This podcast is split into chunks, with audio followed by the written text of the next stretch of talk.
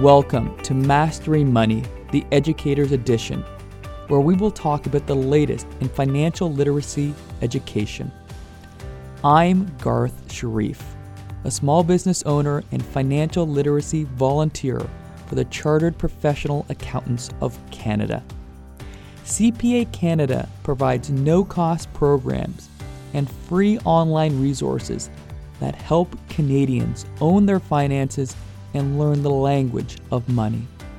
This episode is part of our podcast focusing on helping Ontario small businesses get through the pandemic.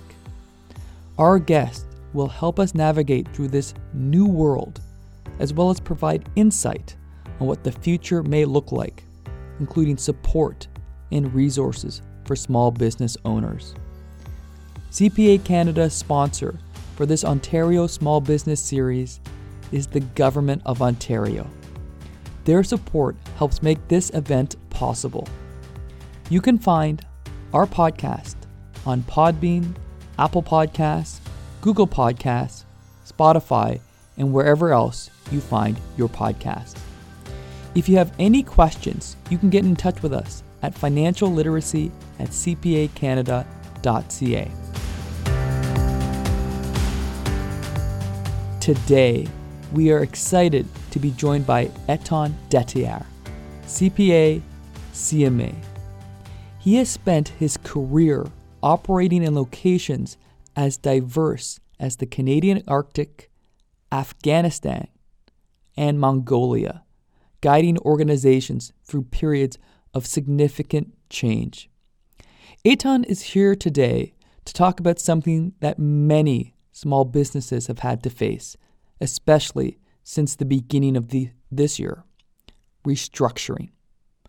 Although a tough call to make, Etan will walk us through some of the considerations, processes, and steps to consider when making this decision for your business.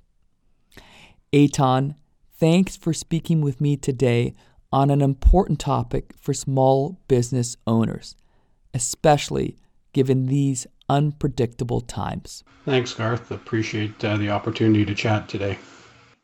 Etan, as I read your biography, I was fascinated by all of your travels, in particular to the Canadian Arctic. Just curious, what brought you to that location? It's, uh, I guess, a bit in the family. In uh, in the '60s, my father worked in the Russian Arctic, and uh, spent a fair bit of time there. And personally, I think growing up, I probably spent way too much time watching Northern Exposure as well. So uh, at some point, I applied for a CFO role at a small northern logistics company based in Yellowknife. And uh, the next thing I knew, I was, you know, sort of sitting on a plane, flying to Yellowknife, thinking to myself, I was kind of kidding about this whole thing. Moved from Bay Street to Yellowknife uh, in January for about seven weeks, a minus 40. And uh, I still do a lot of work up there. You know, it's it's a very unforgiving environment, which gives you a very different perspective. And you know, between Arctic storms and Afghanistan, I've sort of taken the philosophy that you know the world's only going to end once, and as long as you're not freezing to death or getting shot at, things probably can't be that bad.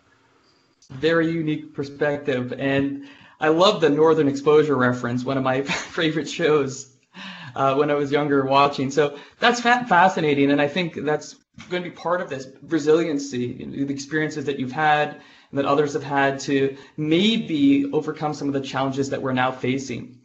So, one of the first questions I'd like to ask you, Etan, how did you become an expert in your field of restructuring?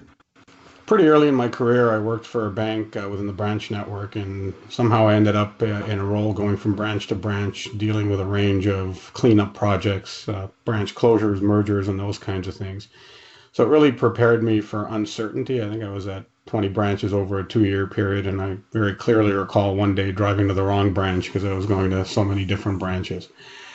So uh, when I moved to Yellowknife, you know, the company was in a constant restructuring uh, phase, really, because we were growing so rapidly. So this is uh, you'd look at it as the positive side of restructuring. We started out as a private company. We privatized. We almost went public again to buy a railway and over that time expanded our operations from two bases to eight bases across Canada and eventually sold the business. And this all happened in a five year period where we went from three to 30 million. So change was constant. And, uh, you know, and then the 2008 financial crisis came. And we really had to revisit all the assumptions that brought us to where we were and to take a hard look at uh, what we wanted our business to look like in the future.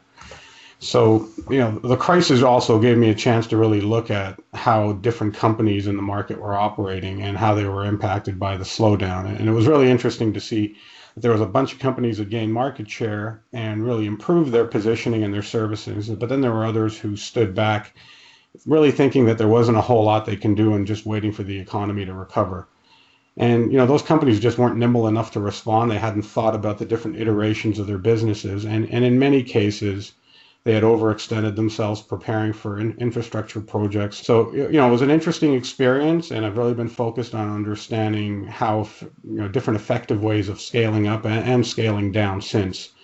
And, uh, you know, as I said, we enjoyed significant growth, but when the 2008 crisis hit and the resource market essentially collapsed, uh, we all had to really quickly recalibrate our plans, reprioritize our investments, uh, and look at how we were doing business and protect what we could.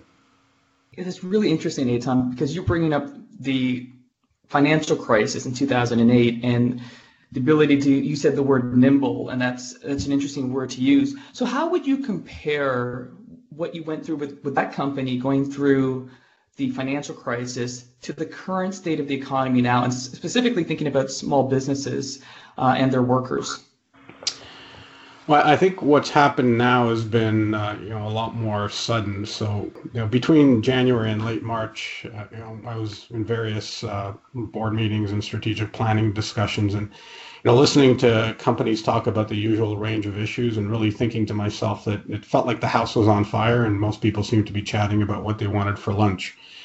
So, you know, I think the financial crisis had maybe a bit more certainty around uh, what was happening, lots of ambiguity, but people knew what was happening. Whereas here, I think nobody really knew what was happening.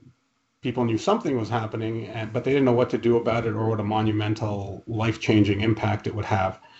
So, you know, in the face of all this ambiguity this time around, people really hunkered down, focused on protecting themselves, their families, their businesses, their communities. But uh, since then, I think most of us is, have accepted uh, that for the foreseeable future, we're going to have uh, a lot more unknowns than knowns, and we'll be living with a lot of uncertainty. And we're going to be dealing with far more urgent, complex, and nuanced issues than we've ever had to deal with. And you know, it's almost like uh, you know the five stages of grief. Uh, the response started with panic, then there was a bit of a situational assessment, and eventually accepting the situation with clarity and focus on continuity, and that naturally included cash conservation and liquidity. It also really involved a lot of planning and strategy recalibration, and in particular, uh, revisiting and reprioritizing investment plans. Everything became a lot more challenging. Uh, responding to questions facing businesses involved weighing and integrating way more factors than you know many of us previously considered. And uh, you know what this meant for a lot of companies is that their strategy became a lot more narrow, a lot more narrowly focused, because they were no longer in position to do all the different things that uh, they previously wanted to do. There's the uh, letter from Brian Chesky, the Airbnb CEO, I think was uh, is online, and it was a great letter that really he issued to employees at the start of the pandemic, and it hit the nail on the head. Uh, and he took great care to explain that Airbnb was really not in a position to do all the things it used to do and that they had to redesign the organization into a more narrowly focused business uh, with a sustainable cost model, and that they had to recalibrate accordingly. And, this really included an honest assessment of how each of their teams mapped onto the new strategy, and, and unfortunately, what reductions would have to be made and the strategic implications of those reductions. So, you know, Airbnb was guided by a clear set of principles and core values for how to approach the reductions in the workforce and they were focused on ensuring that they also had the capabilities uh, they needed, not only to make it through the pandemic, but also to f- position themselves to thrive on the other side. Now, you know, there's a lot of folks that are going through the crisis for the first time here, so there's lots of lessons to learn from the past. I think in the 2008 financial crisis, one of the similarities was that many companies continued to absorb higher costs to keep up with growth. And, and then when the financial crisis struck and volumes plummeted, these companies were really overextended and had to aggressively reduce their costs. And as companies grow, obviously the low-hanging fruit are gone. Their cost of operating in many cases increase as they're going after incremental business. So most were caught off guard, and you know, although in 2008 many saw the signs of a slowdown, they really underestimated how bad things could get. But probably more importantly, and this is similar to what happened here, how fast it could all happen and how fast it could unravel. And it was really a lot, very interesting to see uh, how a six week cash crunch impacted companies, how dramatically it did. You know, a decade after the 2008 crisis, COVID really is a really good analogy for the challenge businesses are facing in the sense that those with underlying health issues are at significantly higher risk. So the companies that may have had issues that were uh, covered off by a healthy economy are now those those issues are coming to light. So you know, from my own experience thinking about northern Canada in the early 2000s mining boom, success was easy to most companies, and you know, you really didn't need to be a superstar to look like one at the time. And when the 2008 crash came, it quickly became evident uh, which companies were overextended and which had underlying issues. So I think that's come out a lot this time as well. So, as part of the process, it's really important to ask yourself whether your company did have any underlying issues that you may have addressed in advance of the pandemic and that may have gone unnoticed. So, all of this to say is current situation is certainly not easy, but it is an opportunity for businesses to reinvent themselves, and we've seen a lot of that as they're moving to hybrid workforces, uh, both in the office and out, and a range of things. But ultimately, it's important to understand what the goal of a restructuring initiative should be. And, and the goal shouldn't be cost reduction, at least strictly cost reduction. And certainly, any, any of the studies out there have shown that the organizations that strengthen themselves and build new capabilities position themselves much better for success in the future. Some of this is really asking about is this the right decision for the future of the company? And the companies that are able to ask that and think through that are more likely to succeed, and not only from a short-term perspective, uh, but also from a long-term perspective. And just as a final thought on this, uh, I'd just like to add that during these times of really supercharged change, agility and rapid response is really critical, and inaction comes at a very high cost. So your goal can't be perfection, but rather continued progress along with stakeholder alignment. Uh, the World Health Organization director, Michael Ryan, during the Ebola crisis, uh, said that perfection is the enemy of the good when it comes to emergency management. And in, in this case, you really have to move before you're certain you're right. And along with that, you do want to avoid death by a thousand cuts. You want to make tough choices. You want to pick a path, demonstrate a commitment to that path. And remember that things are, I was saying changing daily, but it looks like changing by the hour. So you need to maintain maximum flexibility. And really, that's the key thing. That there have been lots of studies that have shown that uh, the quality of decisions is less important than the speed with which you make them. You need to be able to react in these situations. If a good decision is made too late, it's still a bad decision. And uh, one of my favorite quotes is from Yogi Berra, which is, "When you see a fork in the road, take it. Don't stand around thinking about it too too long." That gets us into the next question. When we think about small business owners, myself included, and we're very emotionally attached to our business.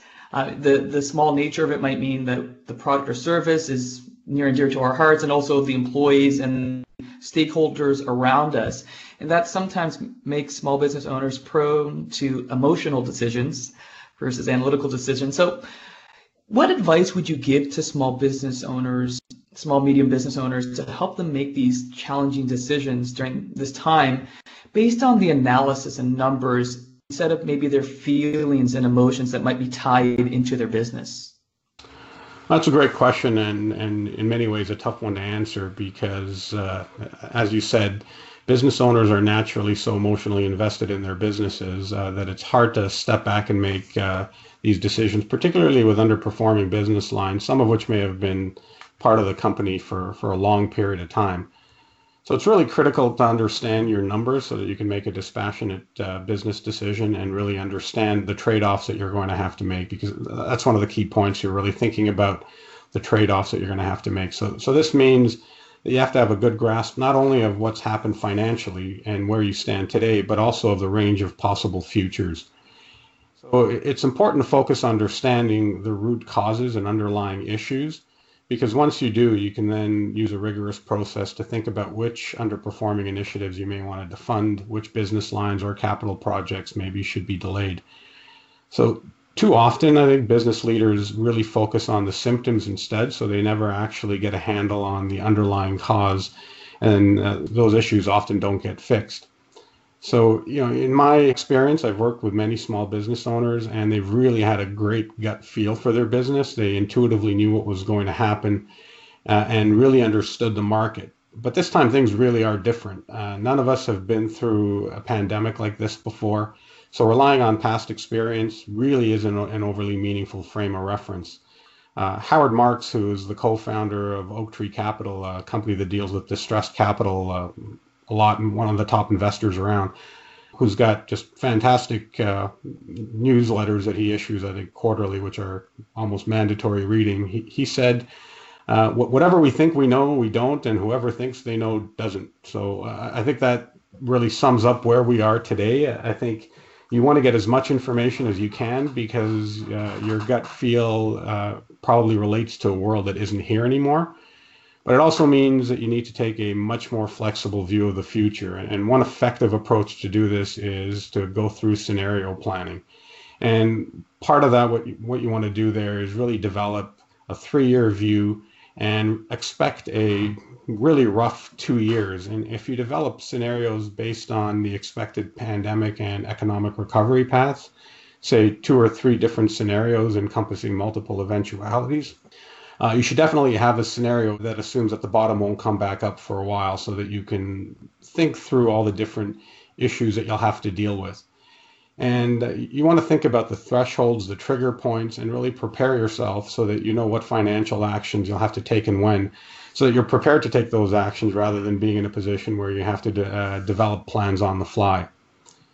At the same time, uh, if you really want to understand and rely less on gut feel, you really want to accelerate your budgeting and forecasting and continually updating them. And what I find helpful is using a rolling 12 month forecast, uh, using the opportunity to look ahead 12 months. A lot of businesses have an annual budgeting process, but you know if your year end is December, come November, you haven't really looked necessarily out 12 months. So you want to do that and then also using 13 week cash flow forecasts. And, and, these tools will both help give you early warning signals so that you're a, better prepared and able to anticipate uh, what's going to happen. And, and, one final thought on this, and, and I think this is really helpful in almost all aspects of life, but to really ask yourself, let's say 18 months have passed and we didn't achieve what we set out to do. Why? What happened? What went wrong? So to really put yourself in the position of having failed and understand why you failed. So this kind of thought experiment really helps you better think through your plan and anticipate the pitfalls and the risks. And it's especially helpful if you're an eternal optimist uh, entrepreneur type. These are great tips for small business owners because you've experienced different size organizations, so large organizations, small business owners. And when it comes to looking to the future, that's I was curious to ask your experience what is the the mindset that you feel most small to medium business owners have when it looks when they look out 12 months? Do they have a resistance to looking at it? Do they look at it too optimistically? And where should it be currently when they look out into the future? Well, I think more often than not, uh, they do look at it very optimistically, which is, uh, at least in, in my experience, and that's why I think it's important to develop multiple scenarios because if you do that, you can develop a scenario that's optimistic, but then you really challenge those assumptions by saying, you know, what are the things that can go wrong? And I think if you look at your uh, your 12 months uh, your 12 month budget and you ask yourself, what are the things that could happen that will stop us from achieving that budget? Know, I think uh, I think that's a very helpful process in really challenging your assumptions. Again, you know, entrepreneurs are passionate people and optimistic people, and uh, one of the challenges is that they sometimes do have overly aggressive budgets or forecasts. So, so it's important to set the targets high for sure, but also to challenge them so that you're prepared for the other side. That's great advice, Eitan. So once a business has gone through and, and started to look at their core business and, and considering a bunch of factors, especially right now, the things that we're going through, once a business has done that and maybe makes the decision to restructure, What should they do next? A few thoughts here. Uh, the focus on bolstering short term liquidity and managing cash and uh, credit is critical when survival is at stake. So, companies really have to manage their discretionary spend aggressively, manage collections, and focus on shortening cash conversion cycles. And th- that means also assessing whether it makes sense to monetize certain assets. You're really focused on immediate safety and survival, and optimizing cash reserves uh, becomes a priority. So, uh, decisive actions to reduce operating costs, things like implementing zero based budgeting approach, is also helpful. And it's a real shift. Uh, you go from driving earnings to driving cash. So, uh, whereas your business may have been top line focused before, you're really focused on how do you generate cash. Uh, this might mean moving slow moving inventory at a discount, offering early payment discounts to customers, and foregoing discounts uh, for, with suppliers. And, and, as part of that is it's really important to understand who your strategic vendors and key customers are. And you want to try to keep them happy and where needed, have difficult discussions if you have to, because you know, certainly a tough time now, but hopefully you'll survive and you'll need them on the other side and you don't want to jeopardize those relationships. You know, as liquidity issues arise, you want to be intimately familiar with your burn rates and how much runway you have, and uh, also look at aggressively driving down your fixed cost to buy yourself as much breathing room and flexibility as possible. So th- this will help give you a clear-eyed view of your situation. Uh, I'm on the board of a few not-for-profit organizations, and we all carefully track our reserves and we know at any given time how many months of operating costs we have on hand. And for-profit businesses really need to take a similar approach. Uh, you know, a few years back, uh, I was brought in as interim CFO to restructure a Canadian aerospace and defense contractor that had gone through a series of recapitalizations. And these recapitalizations substantially changed its business models. So the company operated in Afghanistan, Iraq, and other high risk environments. And really, the key to its growth was that it had an asset light model.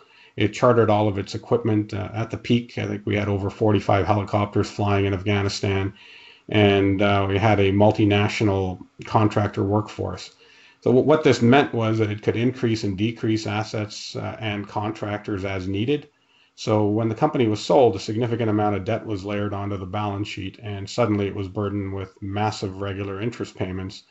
So the buyer's basic misunderstanding of the business model drove a need to restructure the company because the asset model was compromised. So if you think about your approach almost in reverse of this, the more fixed expenses you can convert to variable, the more room you give yourself, and the more breathing room you have and, and, the more runway you have. So strategies to do this include shifting employees to contractors, leasing back owned assets, and transitioning to asset light models. Once a business makes the decision to restructure, what should they do next?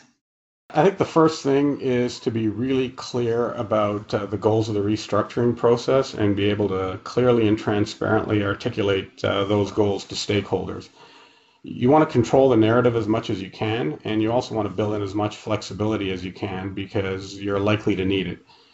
At the same time, uh, you want to remember that this is not a time for incrementalism, and we just touched on zero based budgeting, but that's why that approach is helpful. It really makes you think through uh, what you're doing and why, and will help you ensure that you not only focus on cost reduction strategies, but really on organizational and process alignment. It also means asking some pretty basic questions and trying to get to root causes. You'll want to know what's going on and why so that you're really clear on what you're trying to achieve. And in the current environment, uh, you want to think through post crisis implications as well and be clear on the resources that you're going to need to capitalize on the opportunity as, that are going to arrive. Uh, you, will need to really think about uh, staffing reductions uh, and resource reductions, and you really want an honest assessment of whether the leadership team you have in place has the right expertise to guide you through the process. From there, you want to focus on crisis stabilization, and this means a laser focus on cash and working on capital management and reassessing and reprioritizing uh, the, your projects and business lines. And all of this serves to bolster liquidity and strengthen your balance sheet. And uh, Michael Dell's analogy is a good one. You don't want to just be driving, watching only the speedometer, only to realize that all of a sudden you've run out of gas. So it's uh, important to, to watch both. Know, likewise, Charlie Munger, the vice uh, chair of Berkshire Hathaway, talks a lot about figuring out what does the most damage and figuring out how to avoid it. So this is really what you're trying to do here. Identify not only the things that you could do, but what are the things that you should stop doing and how do you shift your focus. To do this, it's really helpful if you have a framework uh, that you've thought about in advance. And uh, Jeff Bezos, to help him think about risk, has categorized decisions into type 1 and type 2. So type 1 decisions are decisions that are not reversible. So uh, you have to be really careful when making those decisions. And type 2 decisions are sort of like walking through a door. If you don't like the decision, you turn back and walk back in. So when you make long-term strategic decisions and you roll these into your forecast, you really want to understand the trade-offs and implications, and you want to be really more thoughtful about type 1 decisions and uh, think about things like uh, the long-term implications of cutting R&D budgets and cutting development budgets and the things that are positioning your business for the long term. And you want to consider the cost of re-entering uh, the business that you might be exiting as well, and think about the growth areas that require future investment. And again, zero-based budgeting will force you to do all those things through the process itself. And also think through what are the projects that are going to be most difficult uh, to restart. So dynamic resource allocation really needs to focus on first uh, our near, near-term stabilization uh, you want to bolster productivity, but then also reevaluating projects. And again, how do you optimize R&D, IT, capital allocations to prepare the organization uh, for success post-COVID and uh, look at how to strategically position and utilize assets.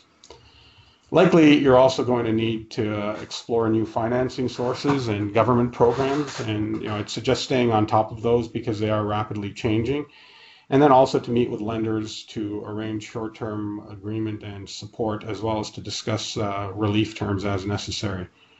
And when you have to make difficult decisions, you really want to be thoughtful about uh, where they have to be made first, how you're going to make them, and what obligations you may have towards your employees, your suppliers, and, and your customers. Juan Enriquez uh, highlighted this point well. He, he, likened it to how a surgeon approaches surgery, and it's really with a vision of making a patient better off rather than focusing of the pain, on the pain of the surgery itself. And this is how leaders have to approach uh, shepherding their organization uh, through crises. Having said that, under the current environment, certainly the focusing on cash liquidity is critical. So again, getting back to that 13-week cash flow and then starting to have those discussions with uh, critical stakeholders like employees, lenders, suppliers, and customers. That's great, Ethan. And you mentioned these difficult conversations as you're going through a, a, lot of analysis. There is a lot of work to be done, a lot of planning, and you've given a lot of great tools that we'll we'll go through some of them at the end just to summarize. This might result in difficult conversations, conversations with employees that you've been with for, for a number of years or suppliers, other individuals or organizations that operate within your business. And you probably have seen quite a bit of these conversations. How would you prepare a small business, a small medium business owner for these conversations that might be really difficult to have uh, with employees or other stakeholders? Well, maintaining morale and keeping staff engaged, empowered, motivated, and really connected in the face of this kind of ambiguity is always a challenge. And people might understand the need for transformation, but they're rightly concerned about what the impact is to them. I think at, at the end of the day, most people uh, fundamentally need to understand what the impact will be to them for uh, any activity. So it's even more tough, I think, in, under the current environment. It's even tougher in the current environment where teams are suddenly remote and opportunities for in-person interaction are really limited. So it, it, makes it much tougher to evaluate who's engaged and who's stepping up and, and in what ways. With these kind of tough decisions, I think leaders need to demonstrate visible commitment to their stated goals, and those goals should be consistently, clearly, and transparently uh, and authentically communicated. If you think you're going to need relief from bank covenants, I'd suggest starting those conversations as early as possible. And in general, uh, you should have regular conversations with your bankers to give them comfort around your plans and how your business is weathering the pandemic. Uh, lenders don't like surprises, but can be exceptionally supportive if you engage them early and transparently, and that, that give them a level of comfort that uh, you're on top of things. So constant and clear communication with all stakeholders is critical during the time of change. Be transparent where you can and honest about what you can do and importantly about what you can't and what you know and what you don't know. and acknowledging that in these times, uh, none of us really have all the answers.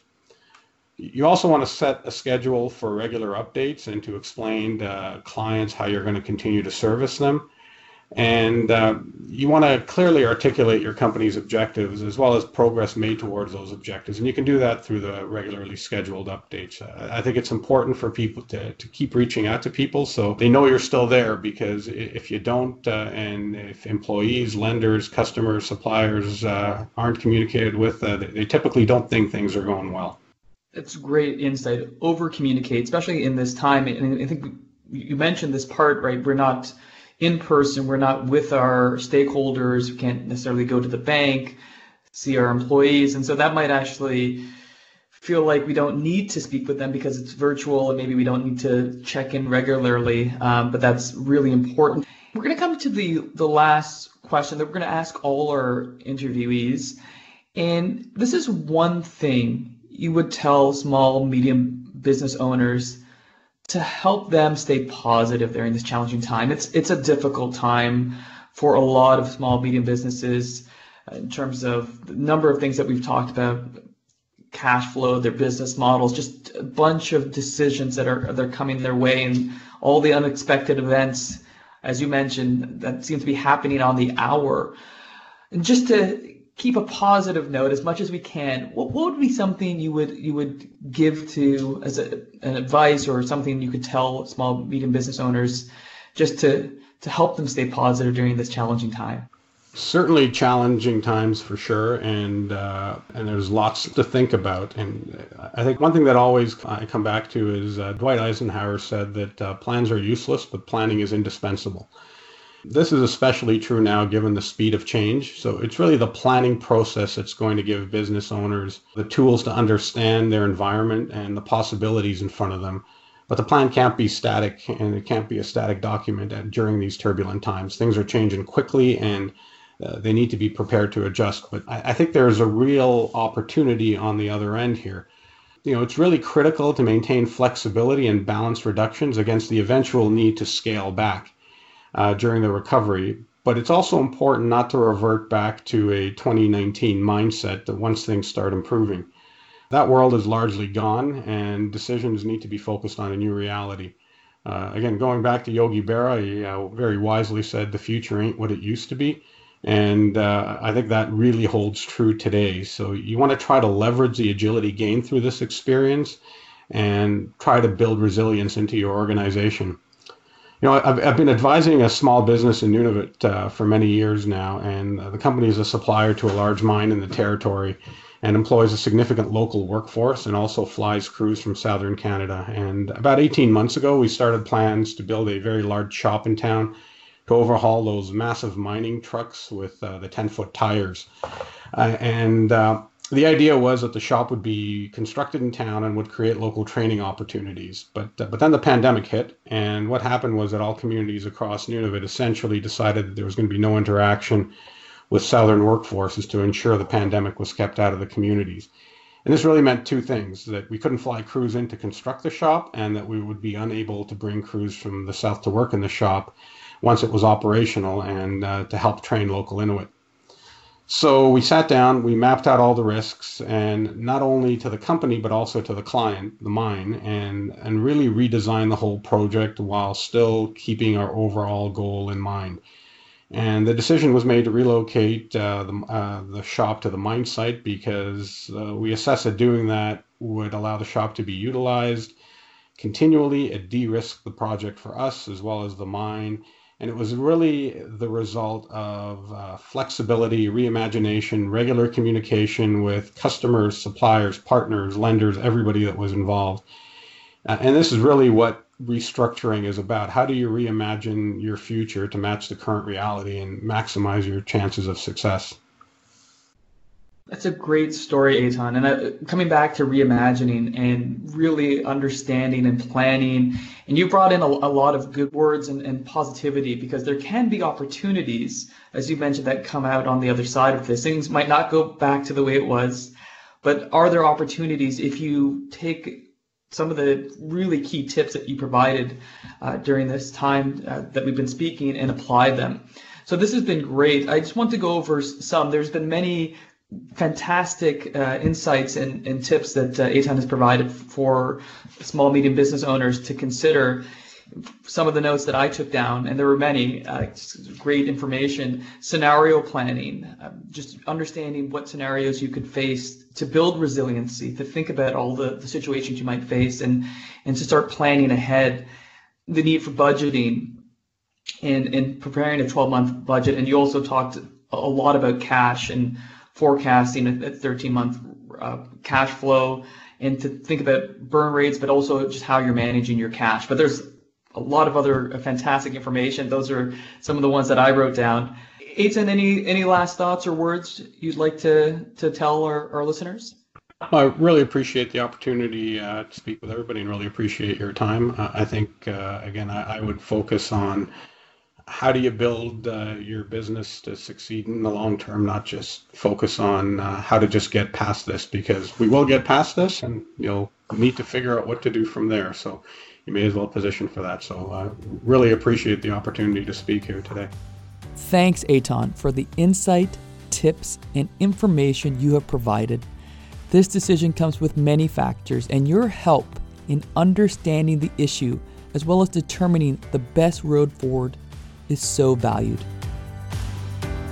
To our listeners, you can click to the resources mentioned in this episode in the description for this podcast in your podcast app. Please note, this is a recorded podcast. The views expressed by our guests are theirs alone. The information presented is as current as of the date of recording. New and changing government restrictions and assistance programs may have come into effect since the recording date. Please seek additional professional advice or information before acting on any podcast information. This has been another episode of Mastering Money, the Educators Edition, brought to you by Chartered Professional Accountants of Canada. Please rate and review us. If you'd like to get in touch with us, our email is financialliteracy at cpacanada.ca. In these uncertain times, be well, be kind, be safe. We are on this journey together.